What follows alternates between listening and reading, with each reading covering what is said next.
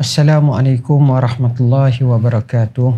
Alhamdulillahi rabbil alamin wassalatu wassalamu ala asyrafil anbiya wal mursalin wa ala alihi wa sahbihi ajmain amma ba' Sidang penonton yang dirahmati Allah. Alhamdulillah dalam ruangan kali ini saya tajukkan dengan inilah doaku. Sebagai mukaddimah kita bincang dahulu berkenaan dengan ta'rifan doa itu. Doa dalam bahasa Arab dengan makna permohonan dan permintaan. Mengikut Al-Imam Al-Khattabi rahimahullah menyebut bahawa doa itu adalah permohonan hamba kepada Tuhannya dengan mengharapkan pertolongannya dan juga bantuan daripadanya.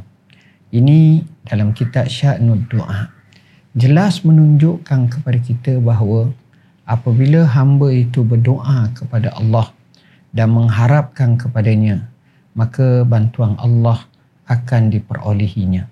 Benarlah sabda perman Allah Taala wa qala rabbukum ud'uni astajib lakum. Dan doalah kamu kepada Allah sebagaimana perman Allah hendaklah kamu berdoa kepadaku nescaya aku akan perkenankan permohonan kamu ayat ini dengan jelas menunjukkan bahawa Allah perintahkan kepada para hambanya untuk beribadat bahkan memberikan jaminan bahawa doa tersebut akan dimustajabkan. Kata Khalid Ar-Ribai sangat ajaib bagi umat ini di mana dikatakan kepada mereka berdoalah kepadaku nescaya aku akan mustajabkan Allah Subhanahu wa taala memerintahkan mereka untuk berdoa serta menjanjikan kepada mereka kemustajaban tanpa ada sebarang syarat antara keduanya. Boleh lihat dalam kitab Al-Jami' li Ahkamil Quran. Apa yang membawa kepada ketidakbaikan tak kala seseorang itu merasa takabur, merasa sombong untuk berdoa kepada Allah.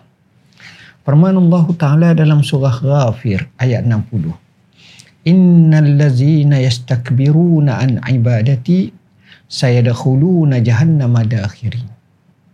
Sesungguhnya mereka yang takabur daripada beribadat kepadaku maka mereka akan masuk ke dalam neraka jahannam apa yang dimaksudkan dengan takabur daripada ibadat kepadaku?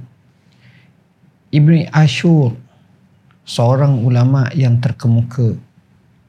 Dalam tafsirnya tafsir Ibnu Ashur yang dikenali sebagai At-Tahrir menyatakan bahawa ayat ini menjadi dalil bahawa Allah Subhanahu Wa Taala menuntut hamba-Nya untuk berdoa kepadanya berkaitan hajat-hajatnya serta ia menjadi dalil akan persyariatannya dan perkara ini tidak mempunyai khilaf di kalangan para umat Islam itu sendiri.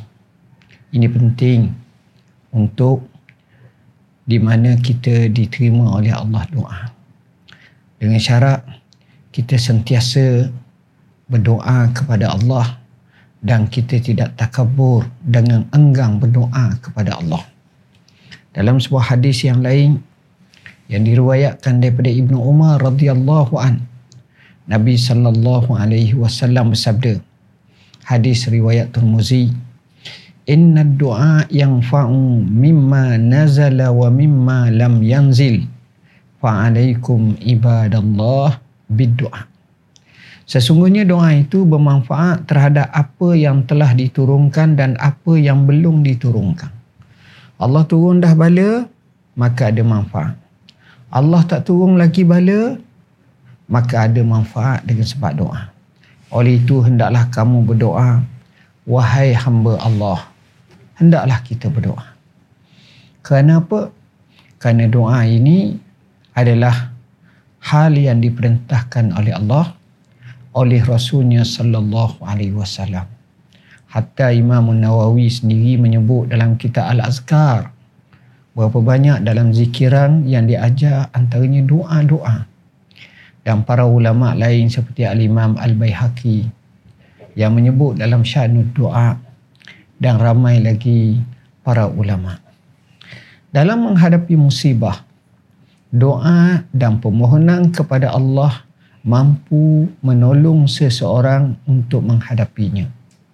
Ibn Qayyim dalam kitabnya Al-Jawab Al-Kafi menyebut bahawa doa merupakan ubat yang paling bermanfaat. Ia merupakan musuh bagi musibah.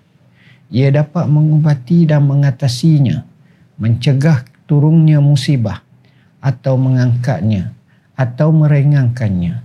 Ia merupakan senjata bagi orang yang beriman. Benarlah sabda Rasulullah sallallahu alaihi wasallam, "Ad-du'a silahul mu'min." Doa itu menjadi senjata bagi orang yang beriman. Doa dalam menghadapi musibah terbahagi kepada tiga keadaan, tiga tingkatan. Macam mana kita nak hukum berkenaan dengan musibah yang berlaku kalau kita sekarang ini pandemik COVID-19 atau apa-apa musibah wal-iyazabillah bagaimana kedudukan doa ketika musibah itu? Ada tiga keadaan atau tiga tingkatan. Pertama doa lebih kuat dari musibah maka ia dapat mengusirnya.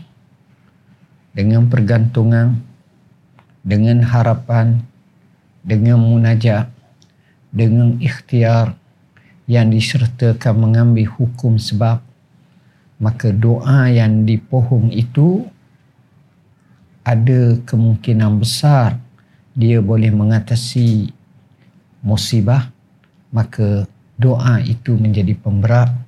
Benarlah sabda Rasulullah sallallahu alaihi wasallam la yuraddul qada illa bidu'a tidak ditalak qada daripada Allah melainkan dengan kita doa.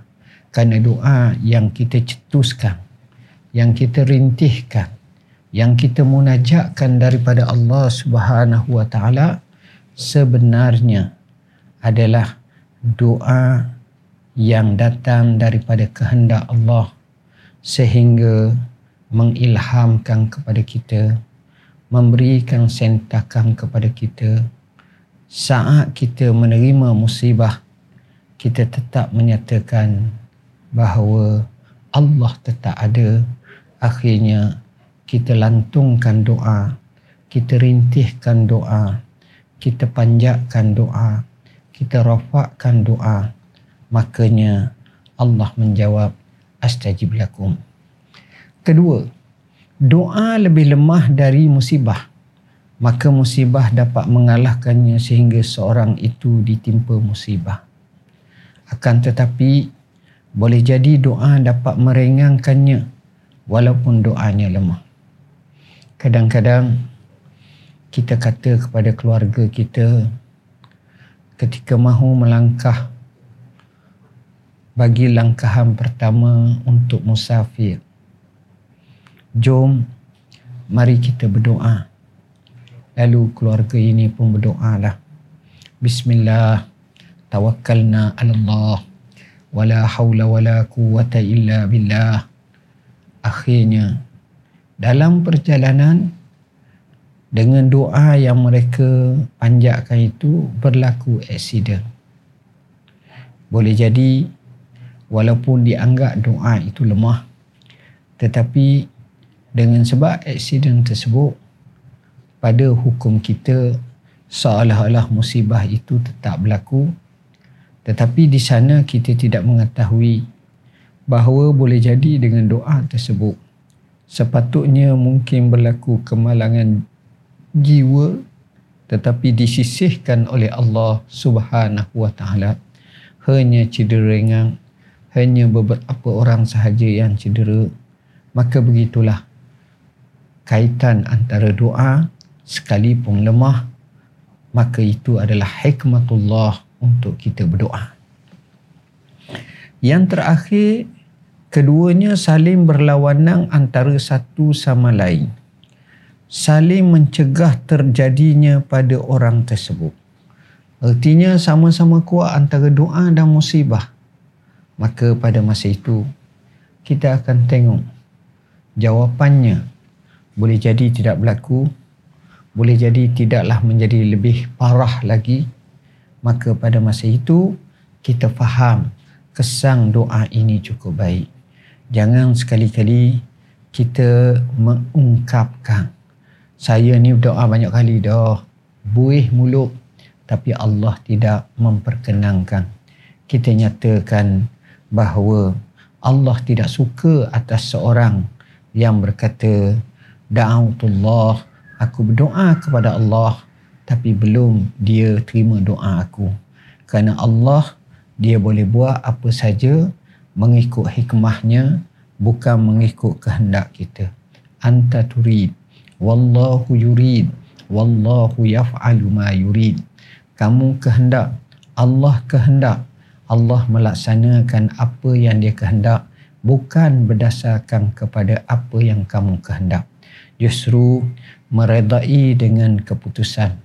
Dalam resam perjalanan kehidupan ini adalah sebaik-baiknya di samping berikhtiar mencari hukum sebab berdoa dan bermunajat sentiasa kepada Allah maka Allah akan reda kepada orang seperti ini.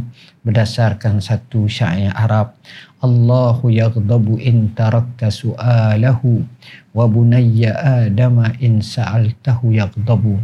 Allah benci kalau kamu tidak berdoa kepadanya sedangkan manusia itu apabila kamu meminta kepadanya ia membenci kamu dia tidak suka.